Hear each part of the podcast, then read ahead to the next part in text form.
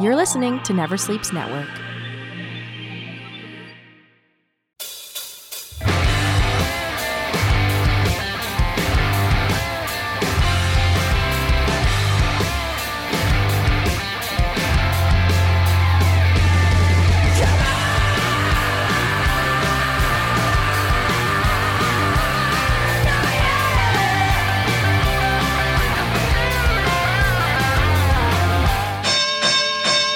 Welcome, family, friends, fans, and foes. It's time once again for Never Sleeps Network's Talkin' Wrestling, and I'm your host, Casey Corbin. Thank you for joining us today on the podcast.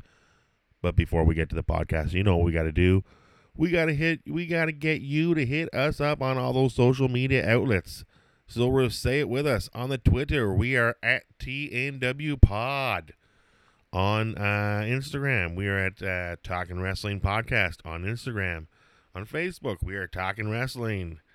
Uh, on the uh, Spotify, check out the Talking Wrestling podcast. And we are on there. Maybe put us on a list or give us a heart. Uh, if you were on iTunes, rate, review, subscribe. Give us a five-star rating and a favorable review. And we will send you a postcard if we find your rating or your review.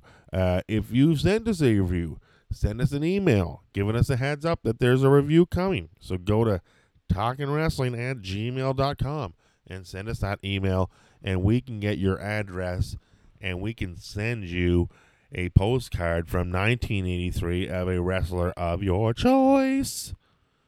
Ric Flair, still available. Kerry Von Erich, still available. Kevin Von Erich, still available. Jerry Lawler, still available. February fourteenth is coming up soon. You know what you're going to need? Valentine's Day card. Why not Greg the Hammer Valentine postcard? Get that one. It's still available. So many more are available still. So get those ratings in. Uh, America, you guys are doing great. You guys got like fifteen ratings on my iTunes. Thank you very much. Canada, not so great. There's only like six or seven. There used to be like fifteen, but for some reason, half of them have disappeared. I don't know what Canada is doing with their iTunes and where the reviews are going, but they have disappeared and they're gone. So anyways, with that said, uh, we got a great episode for you today.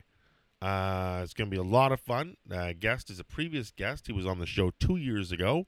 However, it's two years later, and uh, we got him back because he's so damn entertaining. The one and only R J City is with us today, and we're going to go to that interview right now. So, Casey Corbin, uh, take it away uh, with today's guest, R J City. All right, here we go. Ladies and gentlemen, with me at this time, I am very lucky to have, uh, well, on the phone with me because we're in quarantine time, so six feet away and a little bit more. The one, the only, R J City. How are you? Welcome back to Talking Wrestling.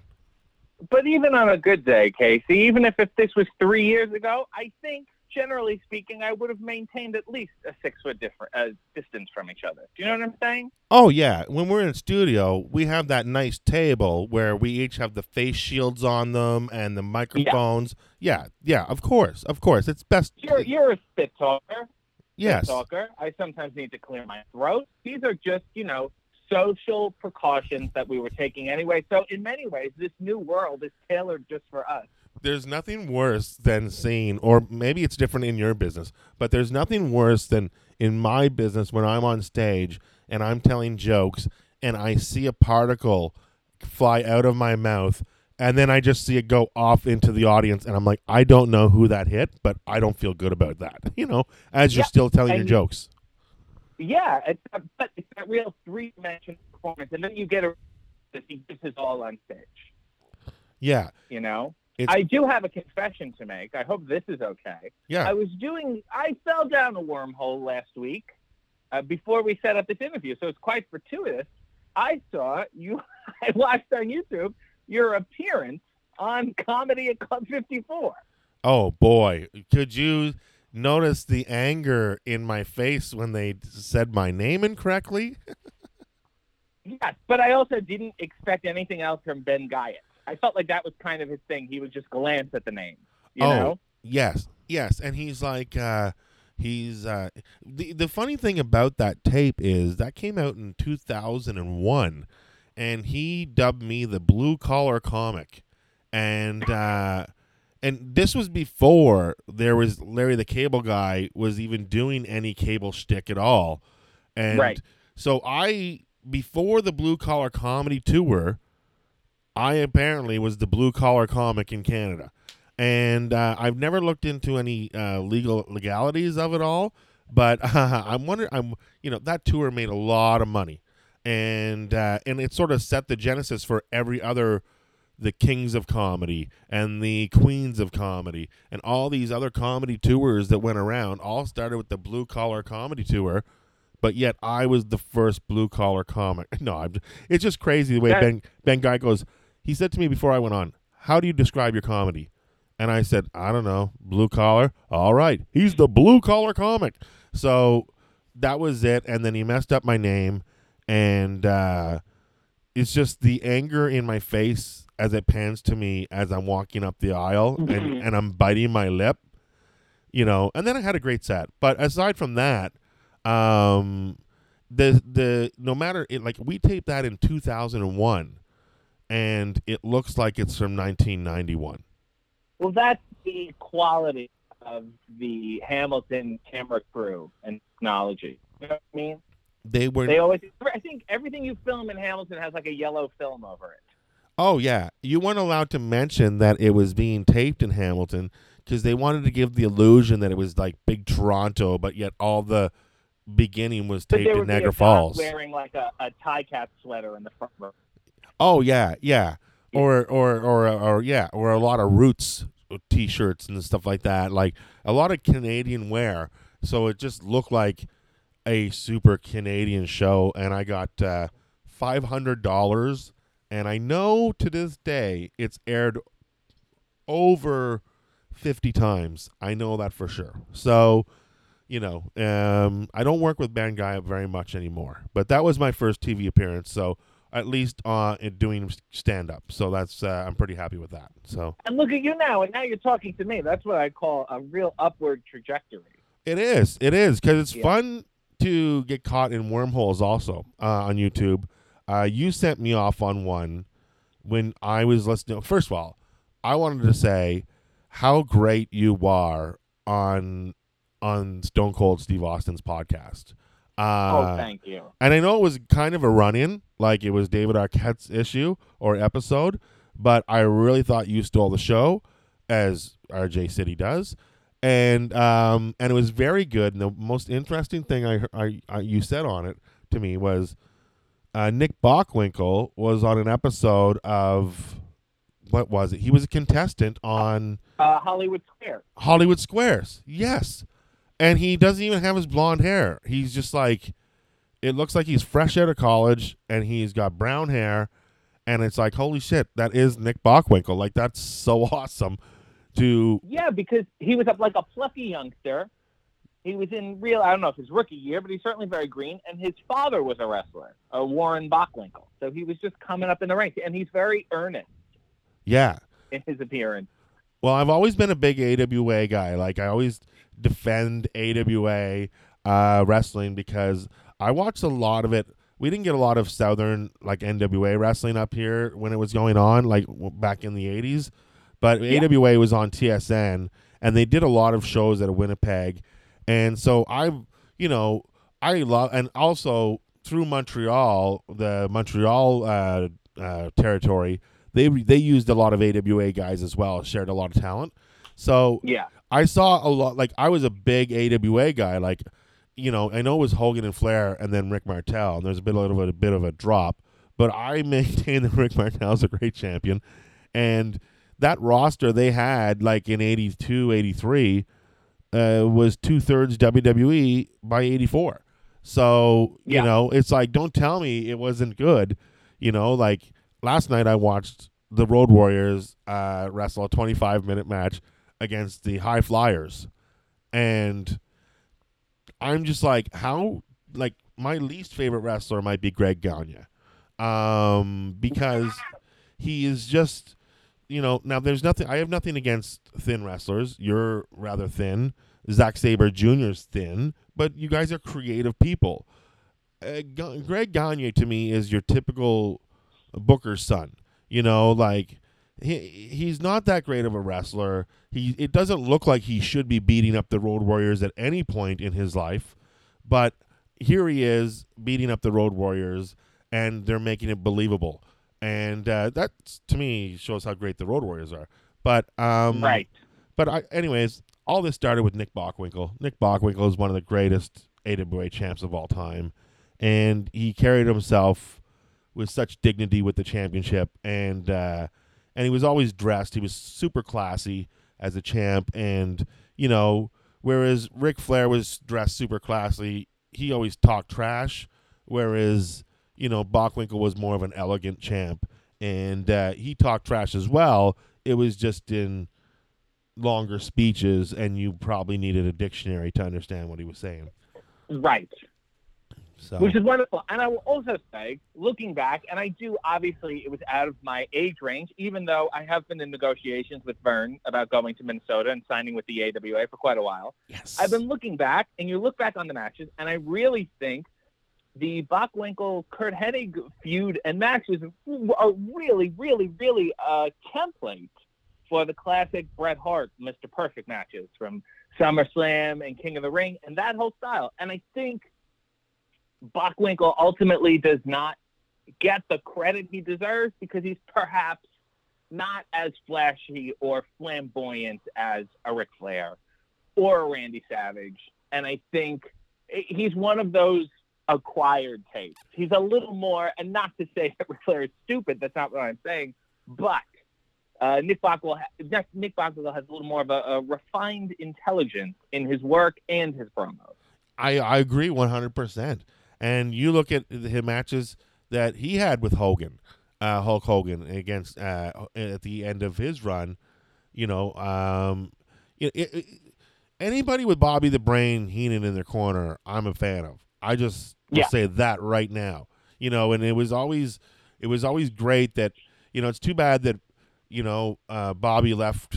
You know, and Nick went. I don't even know what happened to Nick Bockwinkel after that era. To be honest, I can't remember how much longer he stayed around, or if he just sort of well, left. Well, he wrestled. He wrestled for the A W A for a really long time, first of all, and then he ended up, I think, becoming a commissioner for W C W in like a weird role where I think they just wanted him around. He he was a nice looking guy to present belts. He was a lot more handsome than Jack Tunney. I will do that. Yes, yeah, you know, and you have to have someone handsome to to present belts. I think, uh, it, uh, you know, belts, uh, you deserve the dignity. That's why A E W brought in uh, dignity, and then I say Mike Tyson. Uh, yeah, because when you think of, I don't think I've ever seen Mike Tyson wear a suit. I've, uh, I think the, the, the, the new A E W T N T belt, that's a lot, that's one, that's, that's, too many acronyms in one uh, acronym, but um, it, it might be the the cheapest looking belt I've seen. It looks like a plastic belt from a toy store. It literally well, the T N T title yeah. that Cody and, has. Well, I'm you know ardently awaiting to be the inaugural P B S champion, and I think I've I've been throwing my hat into that ring for a number of years.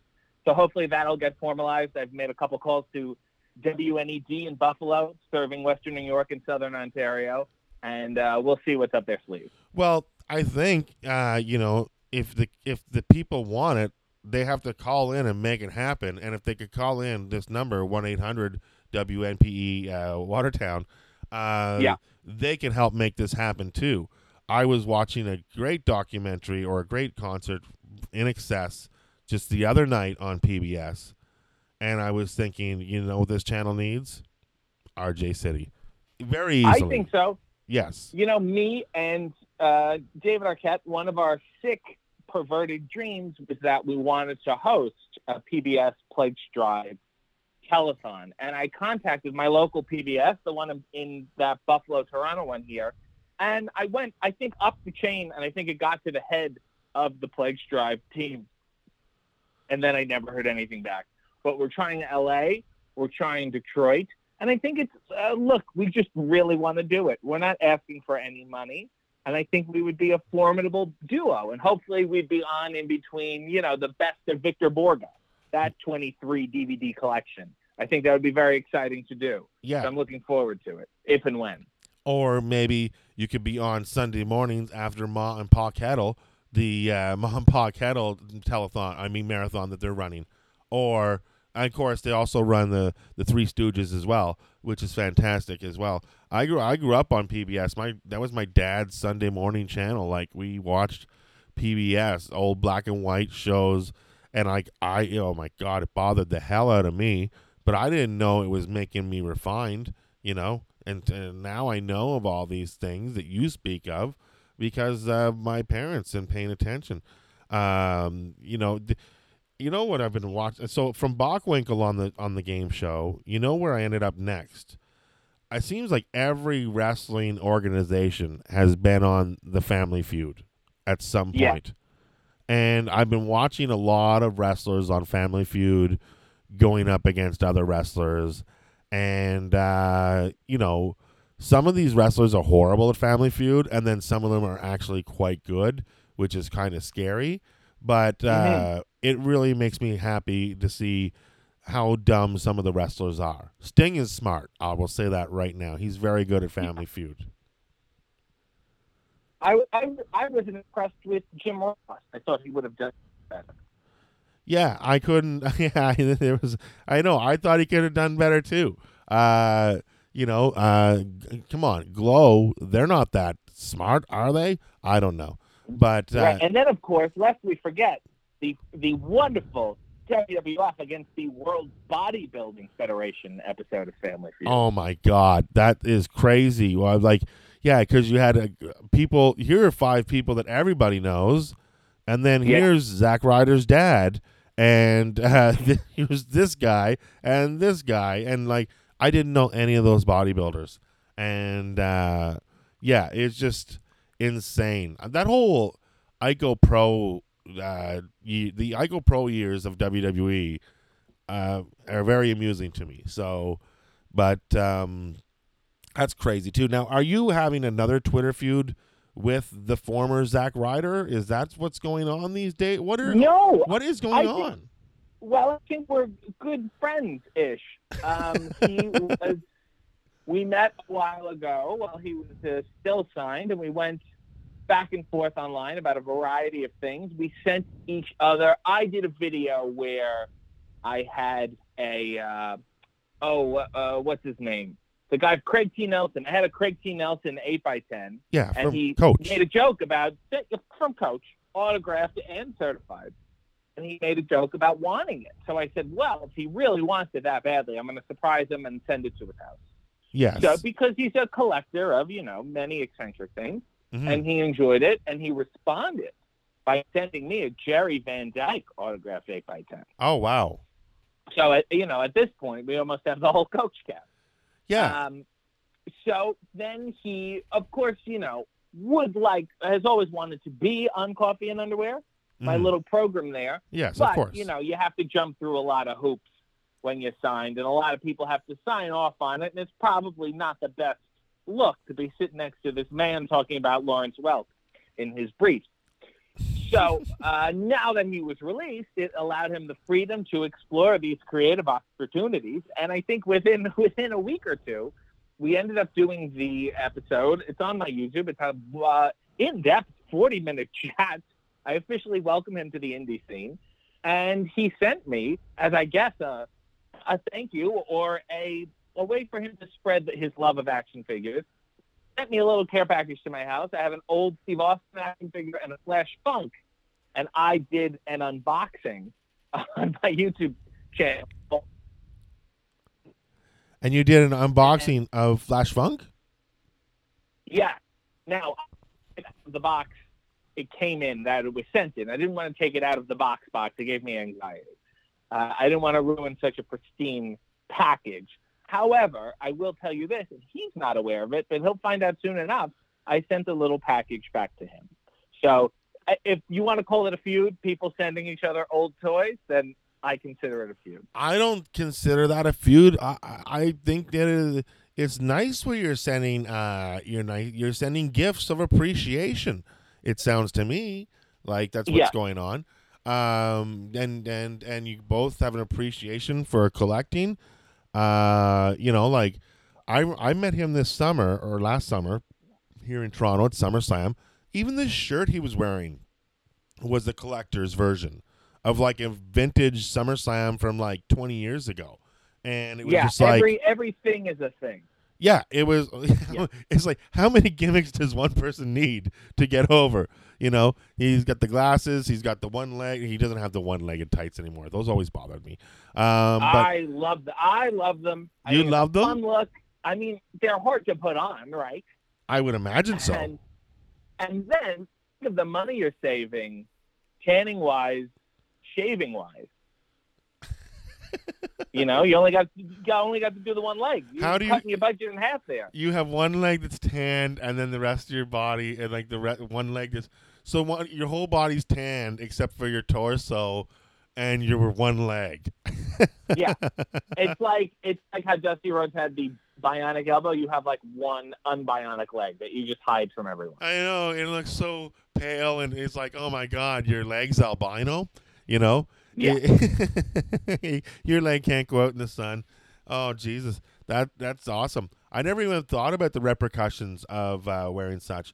Now, do you think that like you know it's it, it's crazy the layoff that the W W E did uh, at the beginning of all this COVID stuff, but it's just so unfortunate of time because right now indie wrestling and comedy are like the two major things, and and concerts that just are were last on the list apparently. Uh, because yeah, as should be. I mean, they were quite disgusting before all of this. Yeah, like you, they don't want anybody yelling or screaming or laughing or eating or like any sort of mouth movement. So you know, I don't understand. Like maybe okay, okay, maybe you can come back to indie wrestling if you're doing it with the plexiglass hockey look that the W W E's running. Uh, right. I don't know, but I would like to see if that is the case, then be a little more rabid behind the glass and be like a hockey fan. And if it spills outside, you know, bang on the windows and, and you know, like help feed the environment. I don't know, but it just, I, I just create a hostile environment for the wrestlers. Like for example, you know, if you're wrestling in the Thunderdome, I don't know if you ever seen Mad Max Beyond Thunderdome. Yeah, of course. But, but the, don't insult me. Well, the way the people climb on the Thunderdome on the outside during the matches and everything, it's quite it creates quite the intimidating environment to have a match in. And I'm just saying no. They should do that on Raw. Uh, that's just a thought. But yeah, we did some arena shows. Uh, Ring of Honor did a bunch of arenas here, and that, that Ted Reeves arena we did with House of Hardcore has already that, that glass up. And, of course, there there were floor seats, but then behind that, on the, I guess, bleacher seats, people were sitting behind the glass. And it was never a bad feel. You just had to have a building. But to me, the most disgusting part, of course, is the actual wrestling. Oh, yeah. Um, so we'll have to go around that, too. I think that's, that's probably a decent issue. Yes, you know? I would because think... If, if, if my opponent has it, I'm getting it. Yes, and we can't all be luchadors. Not everybody right. can wear a mask. No. No. Um, yeah, because that's the thing is, like, you you constantly, and I think that's what they're doing probably within the W W E. You're constantly testing. Like, I was in Burger King the other day picking up some food. Not because I work for Skip the Dishes. It's just because I have a horrible diet. And yeah. so I was in there, and the girl came into the work, and they had this little thing where they beeped her. And it's like, okay, you don't have a fever, you can come to work. So right. there, so as long as you don't have a fever, you don't, you know, that's like, okay, we know you're healthy. So I, but I thought it was the COVID nineteen. I'm like, is that what it is? Now it's just a little fucking gun scan where the beep, okay, you're good to go, you know. Um, but anyway, they're good to go to work. I would think it's similar to going to work at W W E that they're tested pretty much every couple days or at least every week to know what's going on, and you know they're trying to keep it as safe as possible. So right, because then again, uh, what profession doesn't have overheated bodies like professional wrestling? Yeah, exactly. Like, you know, I mean, if you look at the things in the eighties, if you watch, you know, summertime eighty-eight, it looks like everyone's running one hundred two degree fever. They're all red and sweaty and bloated. Yeah. Yeah, it totally. And it's just like, yeah, it's just like you can't, I can't even imagine, you know, it's just like, I can't imagine a match spilling out into the audience, the, the, the fear of the fans just being, it's one thing to, you know, back in the day to embrace it, but now it's just like, oh my God, we don't even know who these people have been in touch with the last week, you know? Right. And uh, I don't know when it's going to come back, but it's like, it's, you know, it's, it's unfortunate because there would be so many good guys out there hitting the indies right now. Um, you could be having some amazing matches. That's the way I look well, at it. Yeah, that's certainly true. But that's why I'm thinking, you know what, maybe we can do a coffee house tour where I just go, everything's distance, there's maybe twelve people in there, and I just do readings of good matches I was going to have. Um, who were you supposed to wrestle at WrestleMania weekend? Because you must I have had you must have wrestle, you must have uh, matches Effy. Planned. So uh, okay, yeah, Effy from at, N W A. Uh, no, he's no. not. But uh, you're thinking of Ricky Stark. Okay, no, but I'm thinking of is Effy a gay wrestler from Los Angeles? Uh, from Texas. From Texas. Okay, I've seen him wrestle yeah. in Los Angeles on a Joey Ryan show.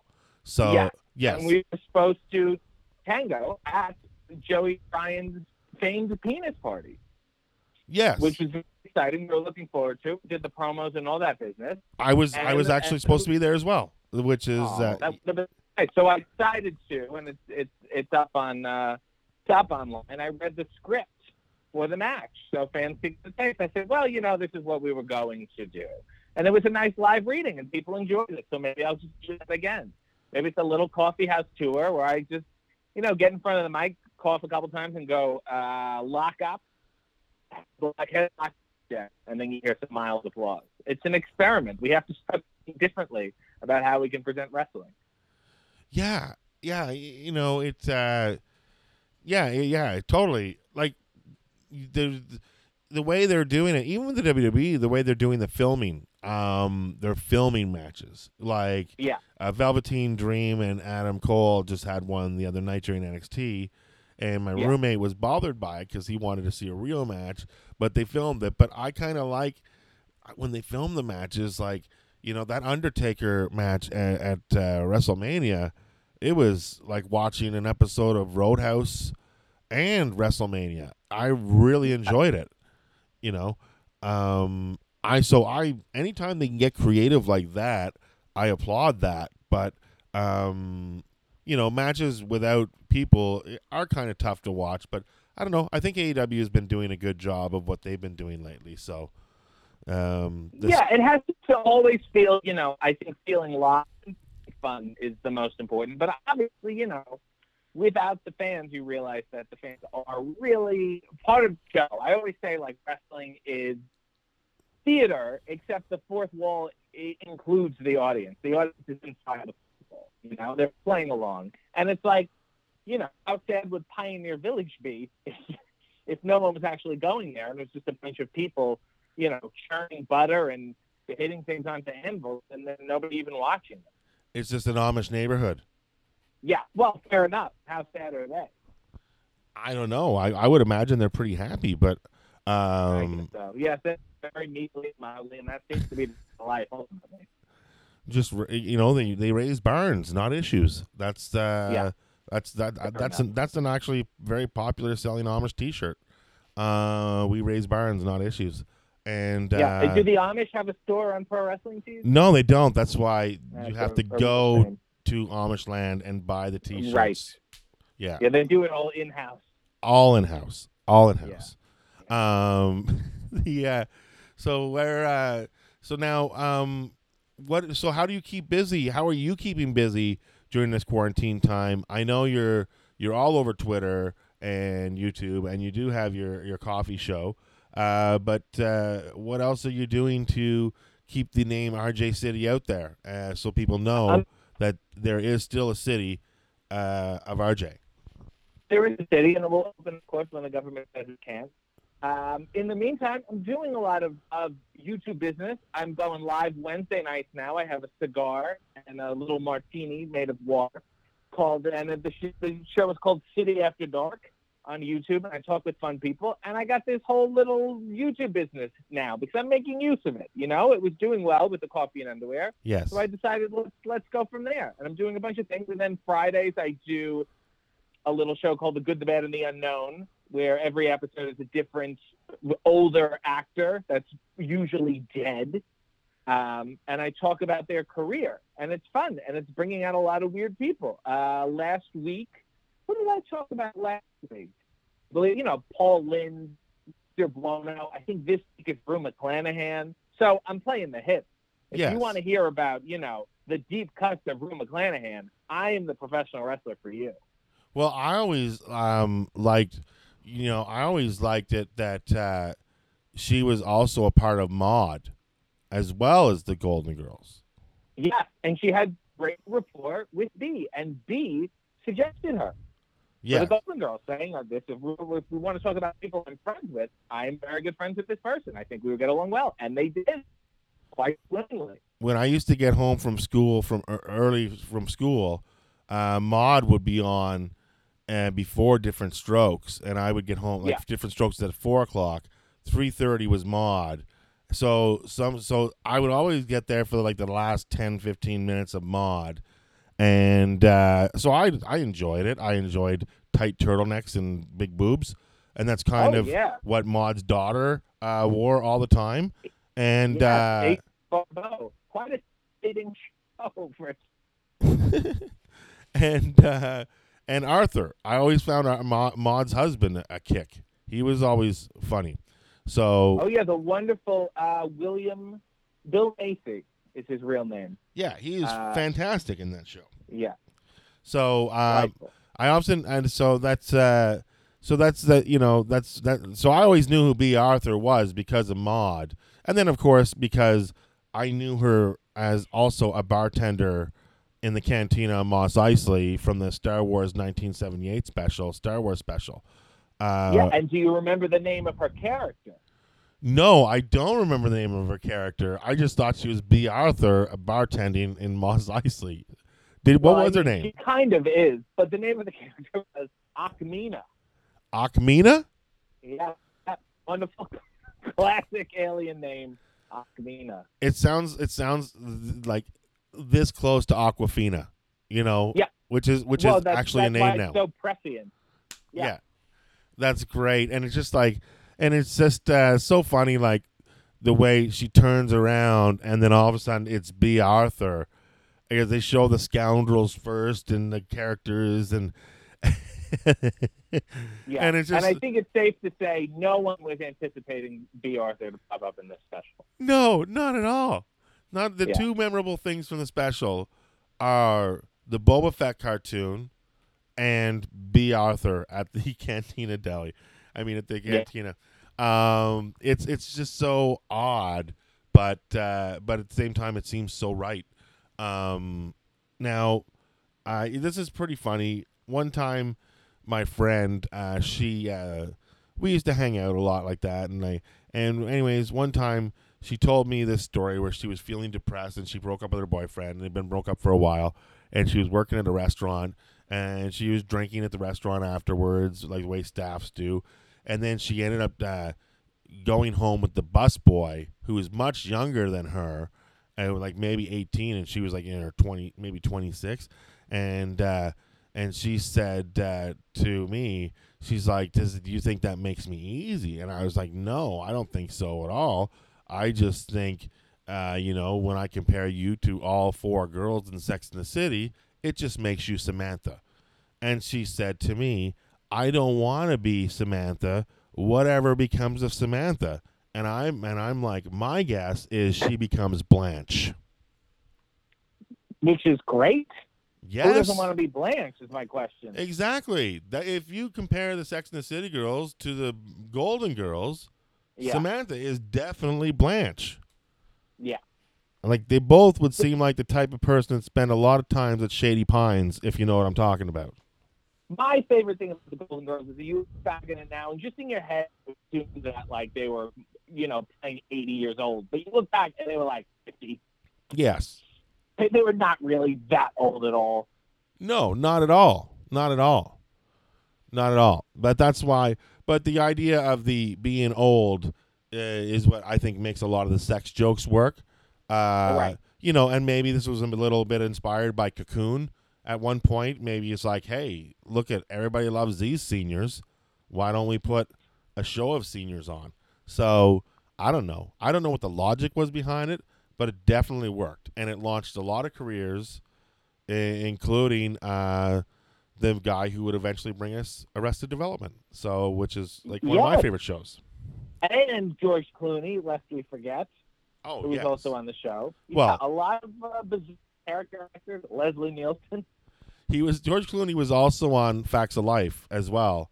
Um, he was on the last season of that, I believe, where they didn't even they did they weren't even in school. They were just running a trendy little eighties shop called Over Our Heads, and yeah. uh, he was the Fix It guy. So, and then yeah. he left that and went to Roseanne and became uh, Jackie's abuser. Uh, in yeah. that and like he had a hard T V career before making it to E R, but you know he did, and it it was quite a transition. Otherwise, he would have been like a modern day Tom Poston or someone who just always shows up at yeah. these sitcoms playing the same character. Well, you know, we we're thinking. I was thinking about this today because you posted uh, about taking down all the statues down south, but don't touch this one, and it's Barney Fife uh, from yeah. Mayberry. And now, um, now, now, I, I, Barney Fife would later go become uh, Ralph Furley, uh, who is legendary.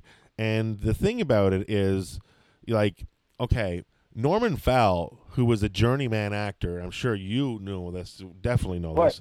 He was on, he was on many shows. Just one of those guys that's on a show one week and then on a show another week, and he was just one of those guys that was filling spots in shows and making a good career of it. But when he got Three's Company, that was his first number one show, and he did not want to leave it. Like, when they said, we're spinning off the Ropers, he was like, I don't want to go. I don't want to leave.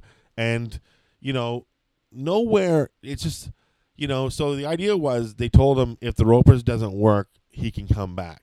They can come right. back. But the fact is, they hired Don Knotts. Like, you can't, that's like such a, like, Don Knotts is such a huge step up from the Ropers, like both of them, because yeah. he's a star. Like, he's part of the Apple Dumpling Gang. He's a movie star. He's a bona fide T V star. He's fucking Don Knotts. And yeah. apparently, he was very much like the Ralph Furley character that he played, because it's always been reported that he was the biggest womanizer on the set. Yeah, quite, quite a, a Casanova, if you will. I love that. I love the fact that, you know, like, he's out Larrying Larry. And this, to me, just entertains the hell out of me, watching Don Knotts just pick up a woman. I bet you it would be one of the most entertaining things ever. But I posted on your page, uh, I was in Venice Beach. I wasn't hanging and banging with Hulkster. I was just smoking weed on the on the beach, watching the sunset. But I went to this tortilla place, or a, a taco place, and they had a picture that said "Man Up," and it was just a picture of Barney Fife in his uniform. And uh, so I put that on your uh, Twitter feed, I think, today. Oh, thank you. Because uh, everybody, you know, because I was like, somebody did this, and then I was like, oh, well, this is perfect because it just says "Man Up," but when you click on it, it's a poster of Don- Barney Fife. And uh, adorable. Yeah, so. Anyways, I just wanted, I just, it's just shit luck for Norman Fell that you got replaced by Barney Fife, who eventually yeah. became Ralph Furley, who is just legendary in that role. So, you know, uh, it is too bad. And the Ropers only lasted one season. We're done. And Jeffrey Tambor's like, oh, I guess I got to go back to guest spots too now. So, right. you know, it's amazing uh, who, who, uh, you know, who hits it and who doesn't hit it. It's just like that in wrestling, I guess, too. But, yeah, you know, uh, when you see a young wrestler under – or, like, when you see wrestlers like uh, – when you see Mick Foley doing his cameo appearance against the British Bulldogs. Yeah. As a, you know, as a as a local. Uh, Uh, you know, you don't see Cactus Jack. You see Mick Foley really get the fucking shit kicked out of him. But, um, right. you know, uh, now let's say something ha- has. Have you ever been in contact with the W W E? Like, I know they must know who you are because I know people lift your yes, stuff yes, all the yes. time. No, like they, they, they do. Um, yeah, we've talked and people we've talked about things, but of course, you know, uh, quite famously now, I'm asking in any contract I sign that you need to have a Cobb salad for me. And if you can't pony up the Cobb, if you can't get the right ingredients together, then I'm not interested. And that's that's hardball. That's Cobb ball, you know? So it's, the real question is, is not, are they interested? Would I be a good fit? And, I'm, you know, I think I'm, I'm adaptable anywhere. I can bring my brand of idiocy there, A E W, Ring of Honor, N W A. Uh, the question is, will they get a good Cobb together? And I think that's what the dirt sheets should be talking about. That's what a guy named, like Meltzer should be discussing. And an analyst like you, you should say, what what promotion could make the best Cobb salad for R J? Well, well, not only for R J, just for the better of a roster. Who does not want a good Cobb salad? Right. You know, very hard. It's a meal. You don't have a Cobb salad and then a sandwich. The sandwich is very much in the salad. Yes. So so that's so that's basically it. If the W W E can come up with a good storyline, because I, I see you fitting into so many different categories that the W W E could use you in. They could use you in an in-ring performance, in an out-of-the-ring performance, in a behind-the-scenes performance. They, they're just like, I think, you know, you're great at, at so many aspects of the business that you're you would be valuable to working any of them, any of those spots in the W W E, whether it be a comedy role or a serious uh, role in two oh five or maybe a managing role. Uh, you know, like they remember when they brought Johnny Polo in and they made him as a manager. Like I see you doing way better than Johnny Polo. You know. Well, thank you. Although we. To be fair, I, I did definitely enjoy Johnny Polo, and then he ended up being basically replacing Bobby Heenan. Yes. Uh, and working with Gorilla a bit. It was an inj- he was a guy, and it is weird to think that Johnny Polo was Raven. That's the know? weird thing about it. Yes. So maybe that maybe there's a darker character within me. Oh, I totally could see that too. I you know, totally. Maybe I need to goth it up a little. Well, goth it up would be the best way I could do it. I could think about it because I could see you being a character from Batman. I could see you. So Gotham was a good word, goth. But, you know, I could see you being not a character from Batman, but like a character from Batman. You know, yeah. I could see you being a version of the Joker or a version of uh, what's her name? The uh, the character that, that every girl wants to be. Lola Lasagna, played by Ethel Merman. That's that's who you must be referring to. No, the one that looks like Liv Morgan and Alexa Bliss, that girl. Uh, Eartha Kitt. No, she is in Batman though. Yes, you're right. She is Batwoman. No, but I'm like I'm talking about. Oh, what's that character's name? In the Suicide the one Squad. Played by Jar Jar Gabor. No, she's being paid, played by. Uh, well, But Grandma B, what was her name? The, who, Grandma oh. B? Uh, Grandma B. I gotta, I gotta. Let me look this up now. This is gonna bother me. Batman, Grandma B. Oh jeepers! I can't not remember this woman, this character's name. But you could play a male version of her, is what I'm trying to say.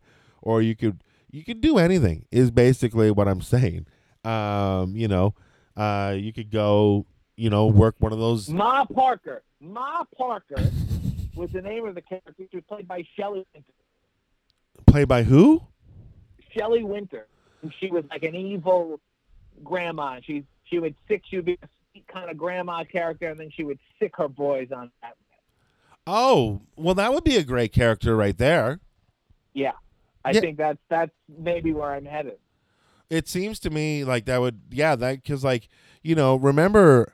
Jim Cornette's character was like a spoiled little rich boy, and his mama was always mentioned in yeah. everything because that's where the money came from, from his mama, you know. Yeah. Uh, and I, be- I believe that was a shoot, too, by the way. It probably was, but, yeah. you know, he, like, the the the people would love to chant like "Mama's little mama's boy" and stuff like that, because he was they thought he was spoiled. Like, oh look at he he takes tennis lessons because he's a fucking mama's boy, you know. Right. And and and then that's which always makes me wonder, why wasn't Andre Agassi the biggest heel in the business? Why he never he never made the crossover? Well, considering how much people hated tennis. I well, I know, I know, and it's just like, and you know what? He would have got way more heat if it was badminton. I'll say that yeah. right now, absolutely. Because tennis are for athletes, but badminton is for you know is for um you know is for I don't know smart people. Uh, I'm just trying to think of a, a really good way to say it. Clearly, I'm not writing promos anytime soon, um, but.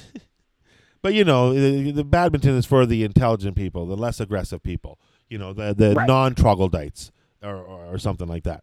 So um, now, uh, now with that said, we've already, oh, my God, like we've already talked ourselves uh, through a whole episode pretty much.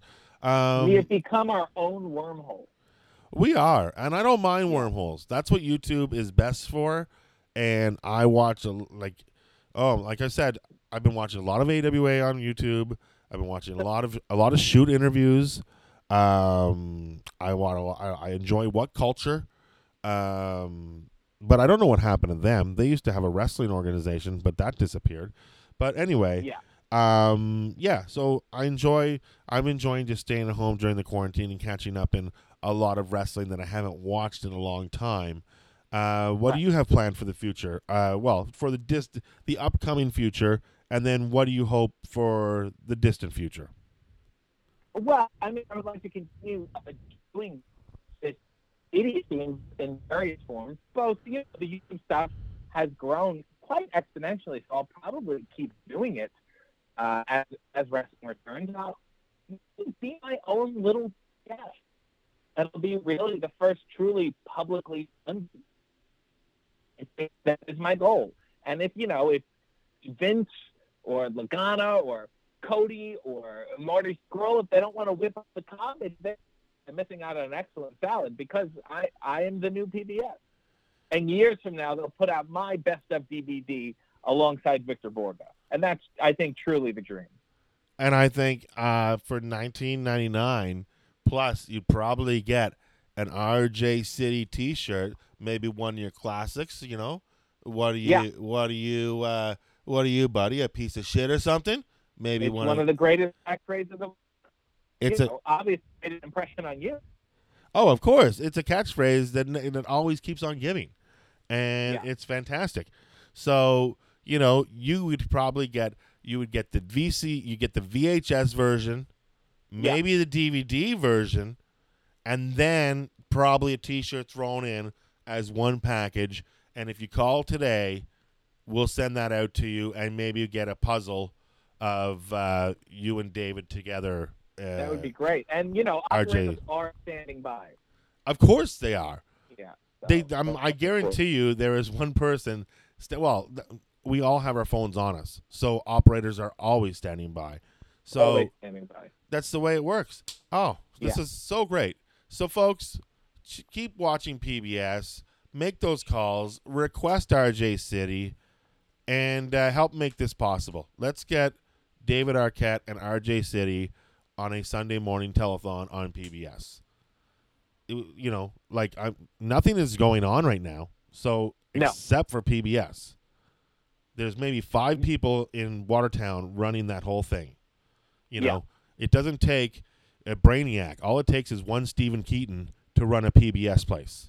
That's what yeah. I've known from Family Ties. So, yeah. anyways, with that said, where can we find you online, and uh, and where can the fans uh, get their dose of R J City when they want to see it?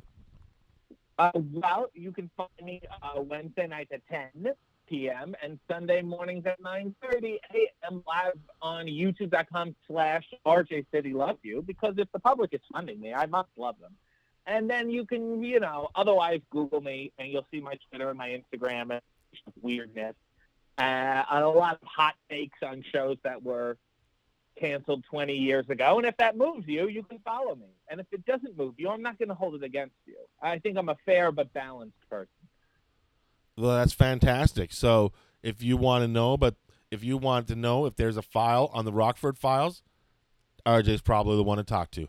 Folks, thank you for joining us today, letting us put a headlock in your ears. R J, thank you for calling in and giving the Talking Wrestling fans the four one one on what's going on in the metropolis of R J. Uh, we appreciate talking to you anytime we can. And uh, stay safe, stay home, stay hungry. And, uh, yeah, thank you again for coming on the show. Peace. Thank awesome. you, and I hope I hope I can see you on Comedy Club fifty-four. Sorry.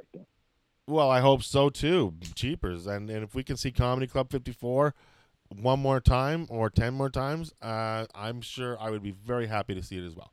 So, awesome. Wonderful. Thanks again for coming on the show, R J, and we'll talk to you soon. Have a great one. Thank you. God bless. All right. Bye now.